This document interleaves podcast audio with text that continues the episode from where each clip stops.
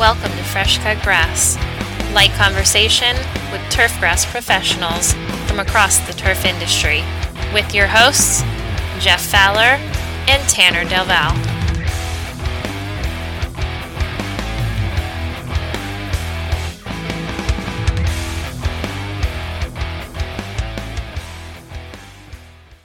Hello, and welcome to this episode of Fresh Cut Grass. My name is Jeff Fowler, and I'm one of your co hosts. As always, with me, I have Tanner Del Val. Tanner, welcome, and how are you today? Oh, doing well. Just praying for rain. Yeah, you are. Um, I actually, as we talked about before the show, um, just as um, I woke up this morning and let the dog out, it started to rain, gloriously start to rain. Um, because boy, this last week has been tough here in Pennsylvania, hasn't it? Oh, um, yeah. It's like it's like we missed spring, right? We went right from winter. It was snowing on Mother's Day, and then we went to 90 degree temperatures. Yeah, it was in the upper 90s yesterday, and uh, I would pay good money right now for some rain. And I actually just pulled up and looked, and it's been, uh, I think, 14 days since we've had any rainfall of any kind, uh, at least in my location here in East East Central Pennsylvania. Yeah, well, I don't, I, I will, I didn't pull that up, but um, we we were starting to look that droughty. I mean, our our yards were starting to look like August.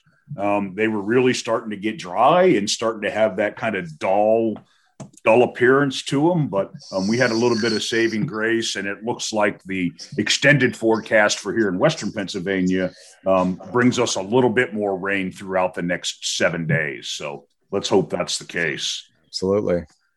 So, so our special guest today um, comes to us from Little League Incorporated um, up in um, South Williamsport, Pennsylvania. Rob Guthrie. Rob is the head groundskeeper um, and sports turf manager for Little League Baseball. Rob, welcome to the show. Hey guys, thanks for having me. Yeah, so um, I know a whole lot about you because I've spent a lot of time um, walking fields with you. But why don't you tell our listeners um, a little bit about how you got to Williamsport? Uh, uh, uh, not by car on the and what roads you took, but your path to get to Williamsport um, as a sports turf manager. Sure, I uh, started off in golf. I was about 18 years old. Um, I'm from State College, Pennsylvania, originally.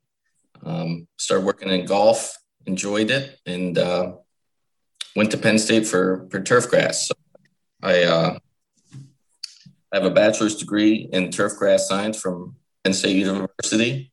Um, after that, I went back into golf. Um, I was a assistant superintendent um, at two different courses in central Pennsylvania for about six years. Um, I've always had a passion for baseball. So when I saw the uh, Little League job open up, I uh, jumped on it and up to Williamsport. As as I like to say, he saw the light and came to the other side. Um, nothing against the golf business, but um, Rob, it, has it, been real fun um, in the last. I don't know how long have you been there now. It it seems like twenty years, but um, it, I've been through a number of, of, grounds or a number of sports turf managers in Williamsport that I've worked with. How I don't even remember. How when did you come? Uh, so 2015. So I just hit six years. yeah. So it's it's been it's been close to 20 years then, right? so so we brought Rob onto the show for for a couple of reasons. First, to to kind of um, get our listeners to um, think about little league fields and little league baseball and all that. But we also we just learned this past week um, that there is going to be a 2021 Little League World Series. Um, it's not going to be like traditional Little League World Series, but Rob, do you want to tell us what what we learned about this year's 2021 series? Sure. So the big announcement is we're having a tournament season this year. Um, it's going to be 16 U.S. teams this year. Normally it's eight U.S. teams, eight international teams, but this year all U.S. teams. Um, really, things are still kind of up in the air, but as far as we know, there's not going to be any, you know, fans besides parents allowed in, um, some volunteers in, and um, but we're playing baseball, so that's that's the big thing. Yeah, so baseball will be different at the complex, that's for sure.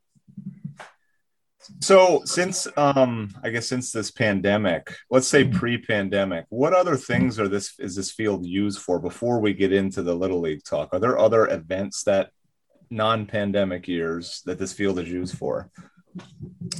So a normal year starts off uh, April. We have um, um, umpire training clinics. I think there's three of them.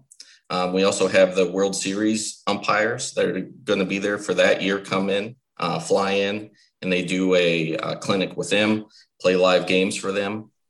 Uh, we have baseball factory training events. We have uh, local teams that come in and play the fields. And then um, a typical year, this recently changed, but we would have five weeks of summer camp um, in July prior to the series. So we'd run summer camp up about a week prior to the series. Um, then I'd flip the fields, get them ready for TV. So they're used throughout pretty much the, the whole year. Um, even a little bit after the series, we'd have a couple events um, into October. Hmm. Are there tours that go on there, like that folks run for anything like that of any kind? Yeah, so we have um, the museum does tours. I know they have some buses that stop in, or um, they they organize a few tours during the year. Okay. So, how many fields are there there? You know, a lot of folks may may think of Lamade, but you know, you've got what volunteer, and then you've got some practice fields, or I guess maybe they're they're also used for games. Do you want to elaborate a little on that? Sure. So we have the two main fields, which is Lamade Stadium and Volunteer Stadium. Um, and then we also have three additional Little League practice fields on uh, premise, premises. And um, for the series, we also use two additional um, fields across the street in a local park for, for practice. So there'd be a total of, of seven going during the World Series. Wow. And do you have to manage, you manage all of those fields or what about those ones across the street? Are they, you manage those as well? not all year. We kind of pick it up mid year. Um, we'll go in and usually around June, just clean them up, edge them, and then we'll start mowing them through the series. So June through the end of August. So you have there's a lot of fields that you have. So you must have like a, a very big crew that you use to take care of all this stuff throughout the year, right? well, depends on the time of year. Um, it's a it's a unique position. I start the year off um, by myself. Um, I'm the only full time employee dedicated to the fields, to maintaining the fields. Um, and then normally I get two summer interns uh, that start in May and hopefully can stay through the series. Um, and I rely on them, you know, pretty heavily throughout, throughout the summer. Um, and then three or four days before the first games are played for the World Series, we have uh, 15 to 20 ground crew volunteers that come in to help help maintain the series. Um, then right after that, I go back to a crew of one. it, it's uh, it, it, depends on the time of year, how many people are here. Yeah. Well, I guess if all you do is mow grass, it's not that bad, right? That's all you have yeah, to do. yeah. yeah. Yeah. That's all I do. Now, I mean, there's, you know, I coming from golf and my golf background, I, I came in here, I to maintain the two stadium fields, kind of like golf greens, you know, they anything and everything they need. Um, you know, I spray them every two weeks. We aerify them regularly. We try to do it once a month through the summer, um, and you know, try to keep them up and maintain them in in series condition. I would say keep them right about you know almost at TV level going through the whole year. Wow. And I know, you know, so Rob is obviously our guest, and you know, he's the the, the the boots on the ground there every day. But Jeff, you've had a lot of experience with the Little League World Series as well. You know, maybe our maybe our all of our listeners don't understand that, but do you want to maybe give a few seconds or a few minutes to talk about what you've how you've been involved? Yeah, um, um, um this will be actually, I think, my twenty fourth Little League World Series that's coming up um, in in twenty twenty one. Um, I coordinate the volunteer crew that Rob talked about, um, trying to keep those 14 to 15 people um, flowing throughout the course of the two weeks of the series.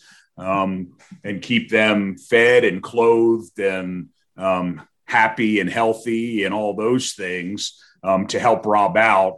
And then um, throughout the year, with my role at Penn State, I also I won't say consult, but I, I I stop in and visit Rob two or three times a year. We walk the fields. We talk about his fertilizer program. We talk about his pesticide program. We talk about um, things that have changed, things that are going to change, um, those kinds of things. So um, it's been a really, really nice relationship that I've been able to have with Little League Baseball.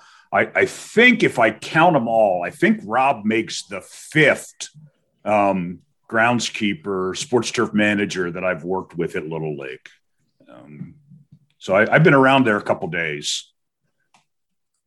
It's been kind of like a, a, family tradition with you folks in the Fowlers. Is that right? Yes. Yeah. So dad, dad started it through KAFMO. And that, that is the one thing that, that I, I, will say is this is all through, through the Keystone Athletic Field Managers Organization.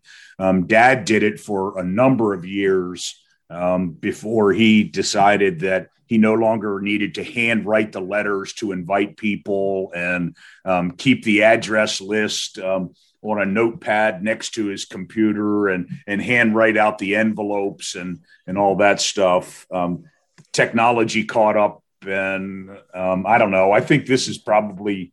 I think I probably started doing that I don't know, 18, 19 years ago for him.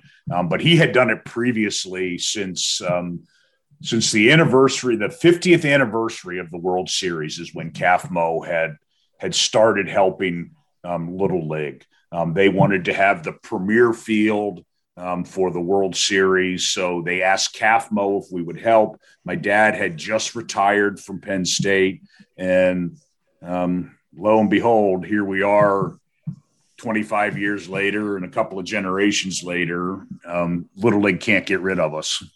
well, that's that's definitely that's fantastic. So, and I guess the last thing on there, and I, am sure Rob, you could probably speak to this uh, as well, but trying to manage all of the different volunteers is probably a massive task, and it's so good to have someone like Jeff to be able to kind of coordinate all of that. Um, and I guess, you know, I have helped out on the grounds crew up there before, and it's amazing. And for our listeners to know that the folks that volunteer for this aren't like just local people. I mean, these people come from all over the country and maybe even internationally. Um, you, I don't know if either you want to speak to that.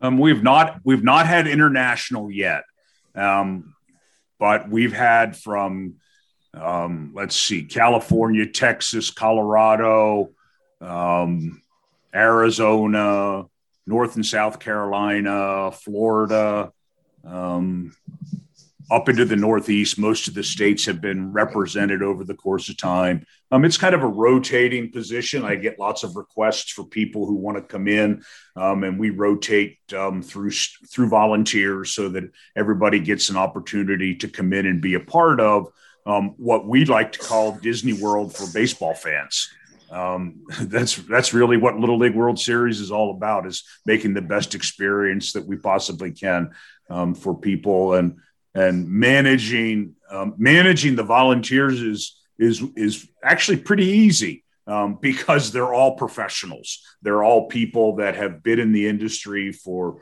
for more than um, you know, in most year, you know, most people are more than 10 years. And um, if Rob says to us, um, I really need somebody to go mow the practice fields. Um, we've got we've got ten people who could hop on a mower at any given time and go do it, um, and not and not even have to give instruction on you know how to do how how to turn the mower on. Um, so it, it, it is a group of professionals that come together from from all over the country that um, makes it makes it a lot easier than just randomly picking up people off the street. And I guess like the last part of this discussion about uh, the volunteer work and, and help, how long of a time period are folks, these volunteers that come in, you know, is it like a, a two week period, three week period? Well, so I, I'm sorry, Rob, I'll just keep going on the volunteers. Eventually Tanner's going to stop talking about this and we'll, we'll, we'll get back to the fields, but Um, well, all of this is going to basically play into what Rob's going to because all of the different tasks that have to happen during the series on all of these fields, and this is kind of the he said he's a one man band, so we have to kind of talk about ab- absolutely. I I'm I um, so um, what was the question? No, um, um, so so the the volunteers that come in, as I said, are all professionals. Um, they um, are all willing to do whatever needs to be done to keep things on track. Um, what, what was your question, Tanner? Uh, how long the, the volunteers? Oh, the yeah, period? that's right. How long do you want to stay? Um, so I do have a core of people, um, a core group of volunteers that stay for for the whole time, 17 days. Um, they, they stay for the whole time. That's not what that's not the norm. That's about um, eight or nine guys that stay the whole time, um, including myself. We we get there before the series starts and we leave as soon as somebody else play ball on Sunday of the finals. Um, but typically, um, I have people that that come for as little as Tanner. You've come up for a day, um, and I've had people that stay four or five days, um, a couple of nights. Um, you know, in a normal year, this is the time of the year that I'm um, I, have a limited number of beds that I can put people in. So um, I, am I'm, I'm juggling people and when they leave and when they're coming, so that we make sure we have a place for them to stay. Um, but um, you know, we we normally you know normally three or four days to get the flavor um, for for what goes on is is a typical volunteer experience. But um, I've had gamut. People, the whole gamut from when the first volunteer comes to the last one comes. Maybe it's not the same people, but when you're there to when you leave is is what a three week period. No, it's a two week period. Two weeks, okay. Yeah, I, I normally, um, in a normal year, um, would arrive on a Sunday afternoon um, and would leave two Sundays from from the day I arrive. I have right. to remind myself how to drive a car after I leave because all I've driven for two weeks is a little golf cart or a buggy. So now that we've we've talked about the labor discussion, it's time to talk to our guest here. You know, Rob, obviously. So sorry, Rob, but uh, you know, you you obviously you know you set the stage for all of this, and I guess you know from a fertilization standpoint, you know, this is a common practice that we're all pretty much doing on our turf you know all these fields do all of these fields get treated the same or do you treat them differently? Well the two stadiums i treat the same. I mean i have a, a core plan for the stadiums and a plan for the, our practice fields. Um, the same amount of maintenance doesn't go into our practice fields that goes into the stadiums. My main focus would be our two stadiums that are on tv but um, you know i use a bunch of different types of fertilizer and fungicides. Um, I use some duration out there on the um, the stadiums. Um, they get about five, five and a half pounds of nitrogen per year. Is any of that soluble?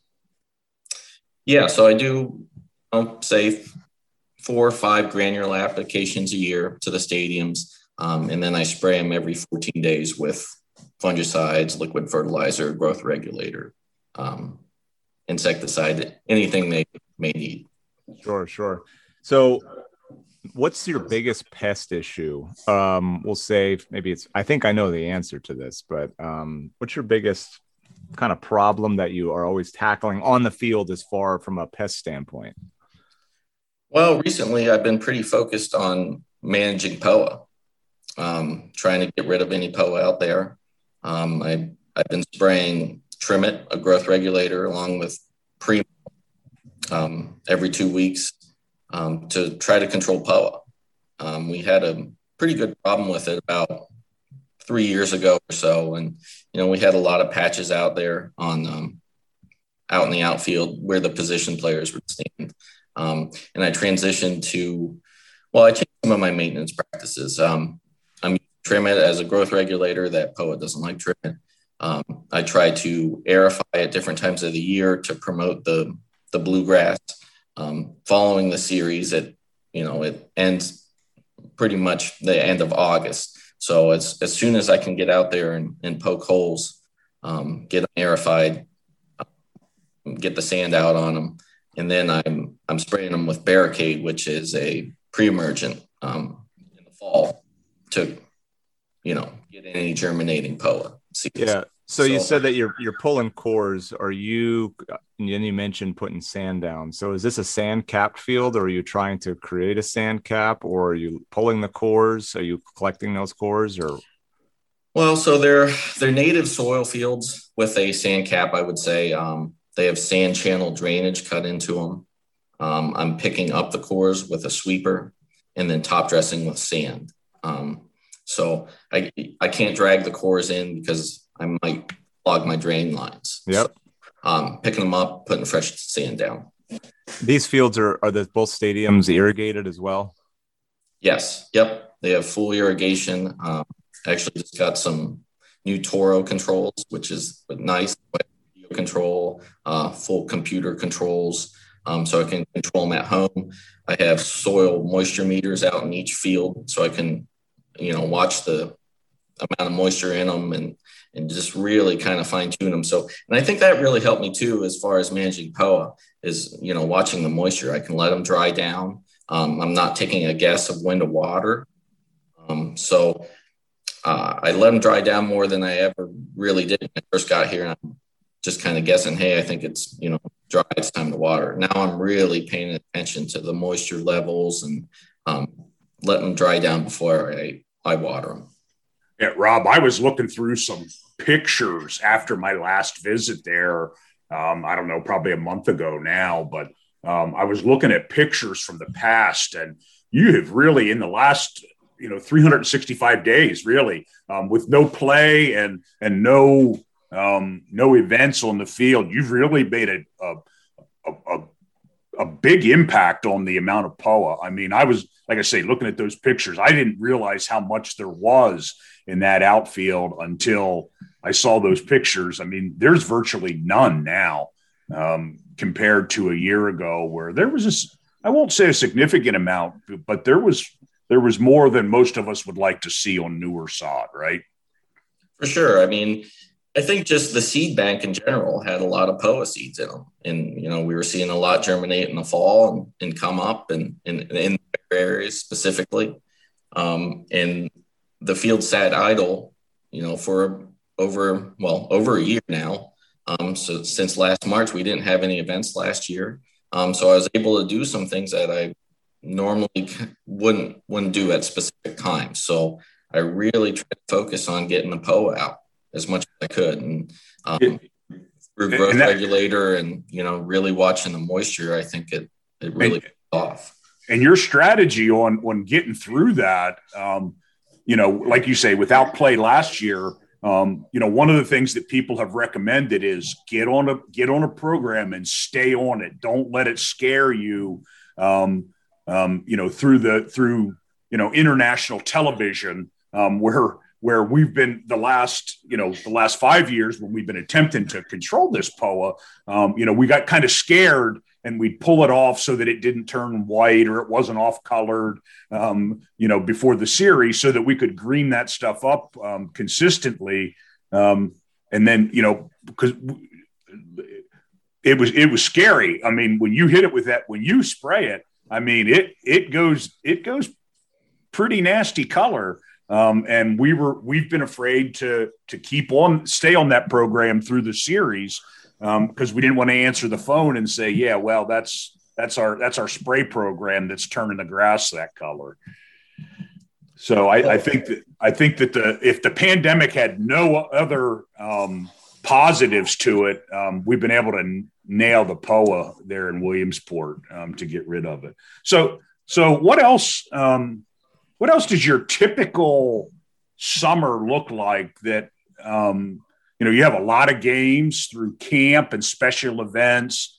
Um, talk about you know most people when they turn on the series they think oh that those fields haven't been played on. Um, you know no wonder they look so good. But i mean you have a really small window between the time camp was over until the time the series started to, to get those things ready for television talk to us a little bit about what you've done um, to, to get them TV ready.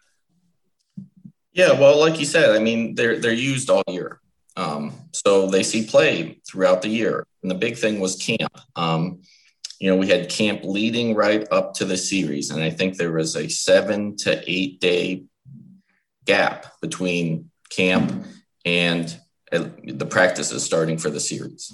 So, um,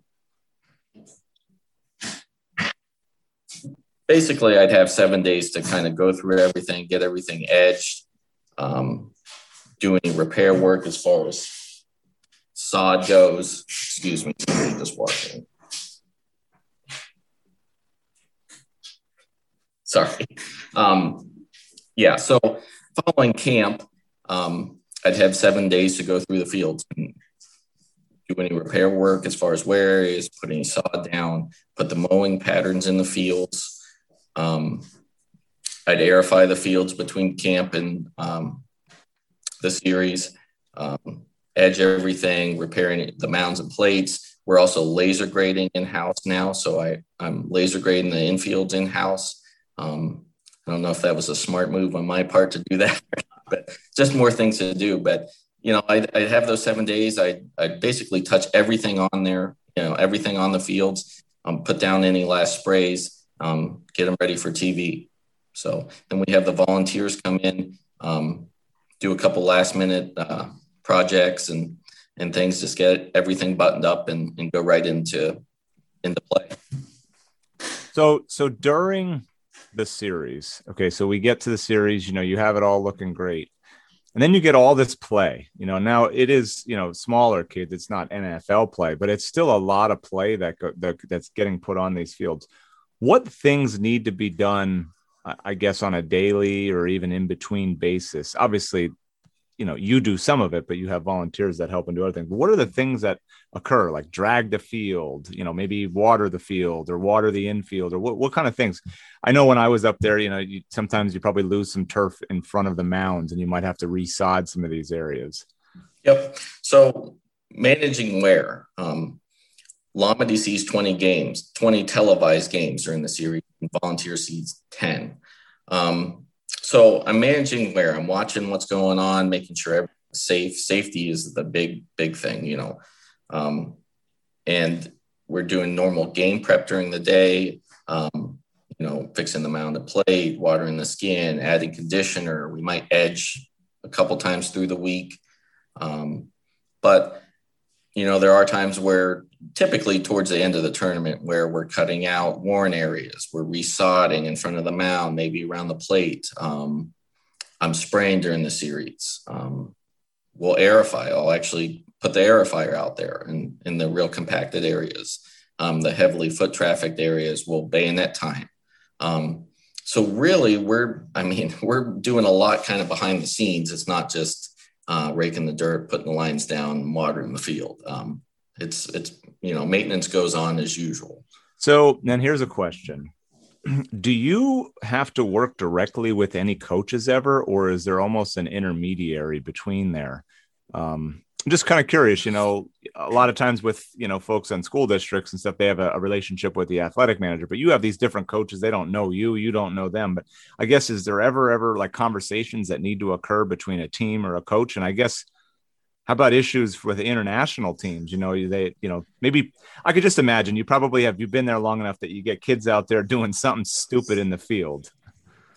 Uh, yeah, I really don't have too much interaction with the coaches. Um, we have people from our operations department that mainly deal with them, and I usually just go straight to you know to them. Um, but we've had issues, you know, in the past where people are maybe complaining about the mounds too hard or this and that, and really we just kind of we'll maintain it the same for everybody. We don't make accommodations specifically for one player or team. Um, we try to make it fair for everybody. So the same maintenance goes into the, the you know the field every time to make it a level playing field for everybody. So have you ever had an instance thinking about little league and going back to when I was in little league. But looking at some of these fields, and do you ever get a kid that goes out there and wants to dig right and out in the mound, just start digging all that out right there, and then what do you do in that situation? That's well, that's our biggest complaint that we get is yep. issues with the mound, and it, it, it stems from their cleats. So they're wearing rubber cleats, um, and we're using mound clay out there. So depending on the TV schedule, you know, we may have our tarps off the majority of the day. So we're losing moisture. Um, and, you know, we had kids that try to dig into it and can't, and maybe a little bit too hard. And I try to manage that as we're prepping for the game. I'm always looking at the clay. I want it to be a little bit soft, to be honest with you, so they can dig into it.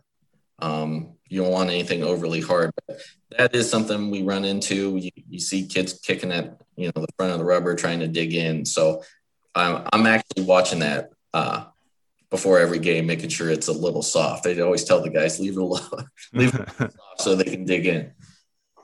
I can imagine though, like I, I know some of the some, some p- people and coaches will like I've seen people yell at people like don't even think about digging into that after they do it, and I guess you kind of let the kids do whatever they they like to do. Well, it's funny, you know they you don't know what kind of field they you know they play on at home, you know, or how it's maintained. You know, sometimes these kids come in from different countries and they've never seen anything like like the fields here, so it, it's really cool to see the reaction and you know when they first see it and stuff. And the international teams treat everything with you know really good respect and are pretty pretty good at everything. Um, but yeah i mean you get some requests. Um, we do what we can in reason and and just try to maintain it the same for everybody really. Well yeah and it's like you know like you said it's always managing wear and that, what is it? Like 95% of the game is played on the skinned areas so a lot of what you do is not even grass related well I wouldn't say a lot, but there's a, a good portion of what you do that is not grass related. It's more skinned areas. The same thing we just talked about with the mounds probably happens at the plate. You know, you get kids that there put their hand up and they're, they're digging and digging and digging into the, into the, you know, with their, their cleat. Obviously, probably the right hand batter's box more than the left, but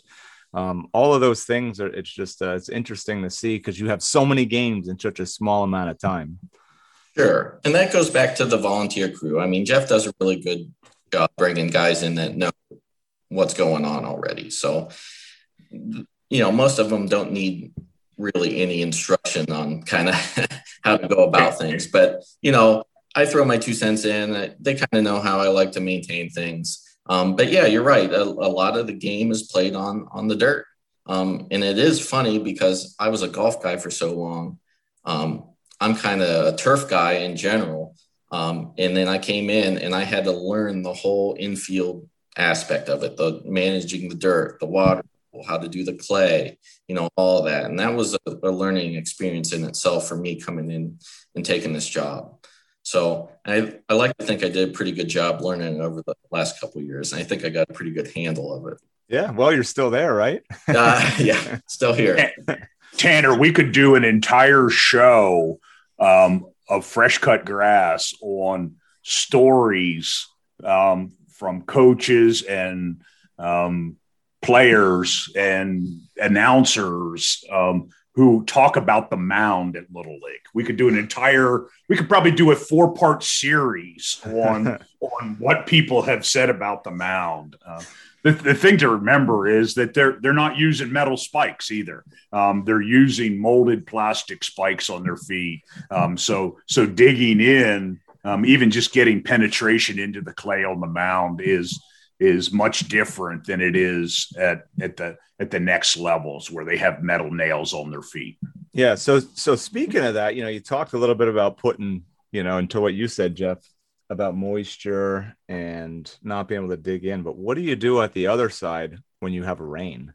You know, who makes that call when you have, you know, you don't, I assume you don't have a tarp that covers the entire field, like every inch of the field, or, or do you? No, so we have infield tarps. Um, yeah. We'll watch the weather throughout the day. Um, and that goes back to our operations staff. They, they mainly make the call when to put the tarp out there is when they're playing you know, when there's a game going on, they're making the call to pull a tarp. Um, other times leading up, you know, that's kind of on us. If we think we need to pull the tarp, we'll pull the tarp. Um, I know we had the record number of tarp pulls a couple years ago. What was that, Jeff? Do you remember? It 30 something? Too, way too many. That's a number that I'd like to forget. Yeah. yeah. Uh, yeah. So we have typical infield tarps that cover the you know the infield, the plate, the mound, the, all the dirt, um, and then that's comes back into why the fields have full drainage systems into them. So back out there as as soon as possible. but Tanner, that that's a um, that's that's a really good point because I think unlike um, a lot of a lot of baseball at the next levels, um, we have a really really good working relationship with that operations staff. Um, they they they consult with us. Um, they ask us our opinions on you know how much water can they take um, you know how and i know they do that at the next levels but um, they're also really quick to to for the safety of the kids um, hey let's put this tarp on. It's going to rain. We know it's going to rain. Let's put it on. Let's protect the field so that coming out the other side you guys don't have to um, you know go bonkers trying to make them safe um, once you pull that tarp off. So um, the, the operations crews have really been good over the over the years to to work with. They've and I have to imagine that the implementation of it, you said, is there the, the drainage system that's there probably really helps a lot, you know, to get a lot of that water off of there.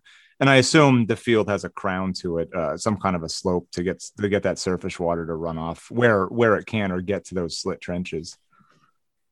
Yeah, so I mean, they have the full drainage system. I think they're spaced they're spaced pretty tight, six seven feet apart, um, and then it is crowned, um, and all the water gets pushed to the the warning tracks. Um, once it hit the hits the track, that's where the big drains are underneath, and it it dissipates pretty quickly. Yeah. Hey, I got a question here. I just just popped into my mind. You always see it on ESPN, the hill out there, and people sliding down the hill and kids and I wonder about like what what happens there. You know, do you have to manage that to make it look nice? I mean, I, what you know what I mean? Well, so I personally don't manage it. Um, we have a landscaper on staff. Um, his name's Charlie. He takes care of the hill. That's kind of his his baby. Um, he's out there, you know, right after the series, he's putting fresh topsoil on all the you know the dips from kids sliding down and leveling it out and reseeding it and strawing it and growing it back in every year. I mean, it is something that really takes a beating, um, and all the foot traffic up there just from spectators sitting on it too. So, um, yeah, he he watches that pretty closely. He's he's putting down seed every September and, and growing it back in. And I actually had him start using some of that. Um, uh, that regenerating ryegrass on there, to try to help with some of the wear. Um, but yeah, he's uh he's always out there, you know, maintaining it. it's just one of those t- sites that you see on on television, you know, a lot of times. And I think sometimes when it rains, it gets slick and keep people slide. I remember one time seeing it was like mud, and I'm just like, oh man, I wouldn't want to have to deal with that. This year, I think there's going to be cardboard people sliding down the hill on cardboard. oh man well so, get, bringing it bringing it back down to the grass level real quick you know for the for the for the listeners what types of grasses do you have and at what height do you cut them and do you use a reel mower okay so the stadiums are um, kentucky bluegrass um, they're different blends between the two stadiums but they're maintained at the same height of, of one inch and I use a riding reel mower in the outfield and a walk behind uh, reel mower in the infields. So yeah, they're cut down. I try to them down to an inch and maintain them right there all year. Okay, great. And you keep them at that one inch the whole year long. They don't. They don't. You don't fluctuate the height um, throughout the year. Nope. Yeah, I just keep them right at one inch. I I didn't really see any benefit of playing with the height too much. I just keep it right at one inch and try to keep it trimmed down. Um, you know, keep it at that condition all year. And you you don't overseed with rye then? No, I try not to. I actually haven't since I've been here. Um, Good. And I think the program, you know, held up pretty well. They get pretty beat up following the series. We do a lot of sod repair with them. I will seed with bluegrass and grow sections back in. The majority of it's repaired with sod that we have. We have two nurseries on site that I pull from, um, one for each stadium because of the different blends. But um, yeah, they get mainly repaired with sod, a little bit of seed work. So now yeah, I'll say one one more question here is what would you say your biggest issue overall that you deal with um, is uh, on the fields. You know, for someone that doesn't work there or hasn't volunteered there, but it, maybe it's maybe it's something common, or maybe it's something different. You know, maybe it's POA. I'm just kind of curious. Like, what are you always struggling with the most? Well, POA was a big one I already touched on, but a typical year, just because of all the events, would be managing wear, managing the wear throughout the year to get me to the series in the best possible shape that I can be in.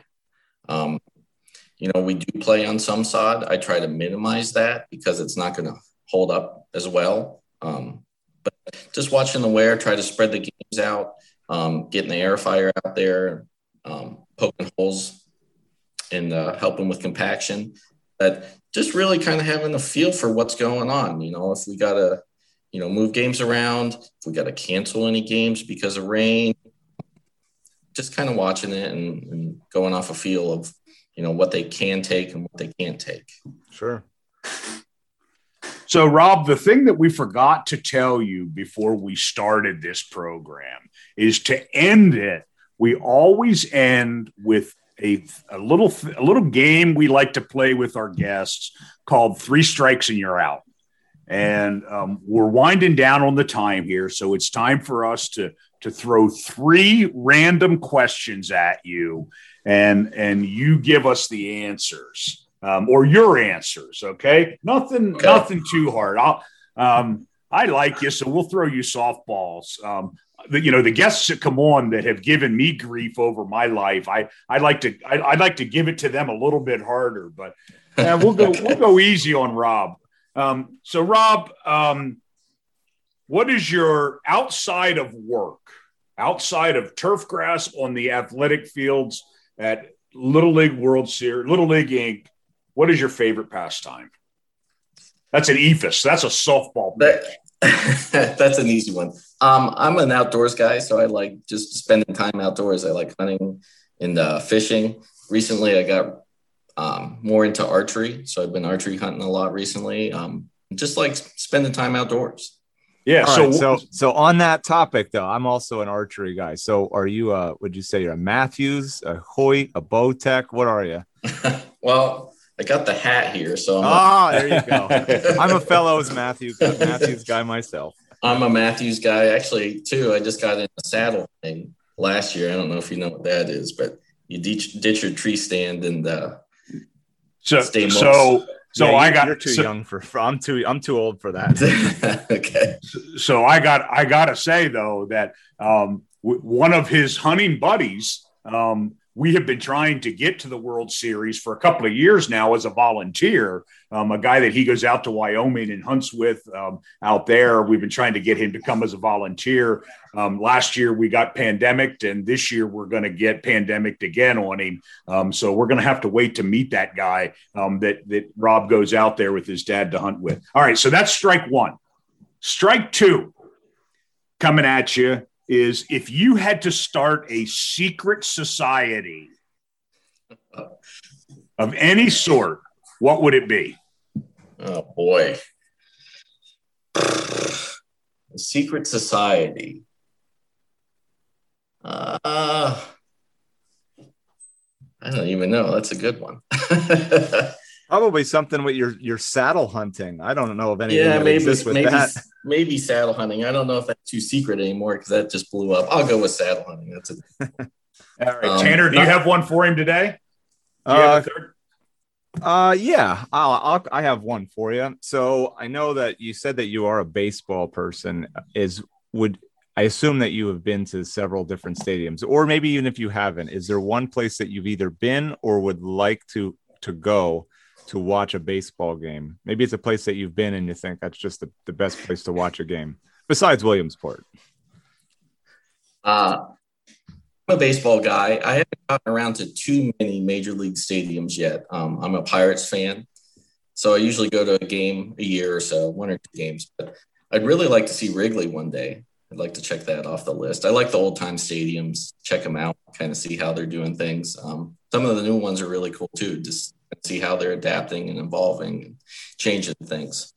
Those those old time stadiums definitely have an era about them, don't they? The the Wrigley's and the old Yankee Stadium and old Tiger Stadium. Um, when I first went into Wrigley, Rob, Um, I could I could almost I had to lower my head to get in, and you could almost see guys with their old derby hats on, smoking a big cigar down underneath the stadium. Um, it's it's a pretty cool experience. So that's strike three on you. Rob Guthrie is our guest today from Little League Incorporated, head sports turf manager of the the stadiums and fields in Williamsport, Pennsylvania. Um, Rob, thanks for being with us today. We really appreciate it. No problem. Thanks for having me. And Tanner, as always, it's been great having you um, and and I together. Um, this has been a lot of fun today, and I hope that our listeners have learned a little bit from us today. Um, I will remind our listeners that if they have a topic that they would like for us to address, or they have a question for us or one of our one of our guests, um, we can be reached at our email. It's freshcutgrass at psu.edu. Again, that's freshcutgrass at psu.edu questions, topics you'd like for us to address, we'd love to hear from you. Tanner, I'm going to sign off. Um, again, thanks to all of our listeners for being with us, and we'll look forward to seeing you on the next episode of Fresh Cut Grass.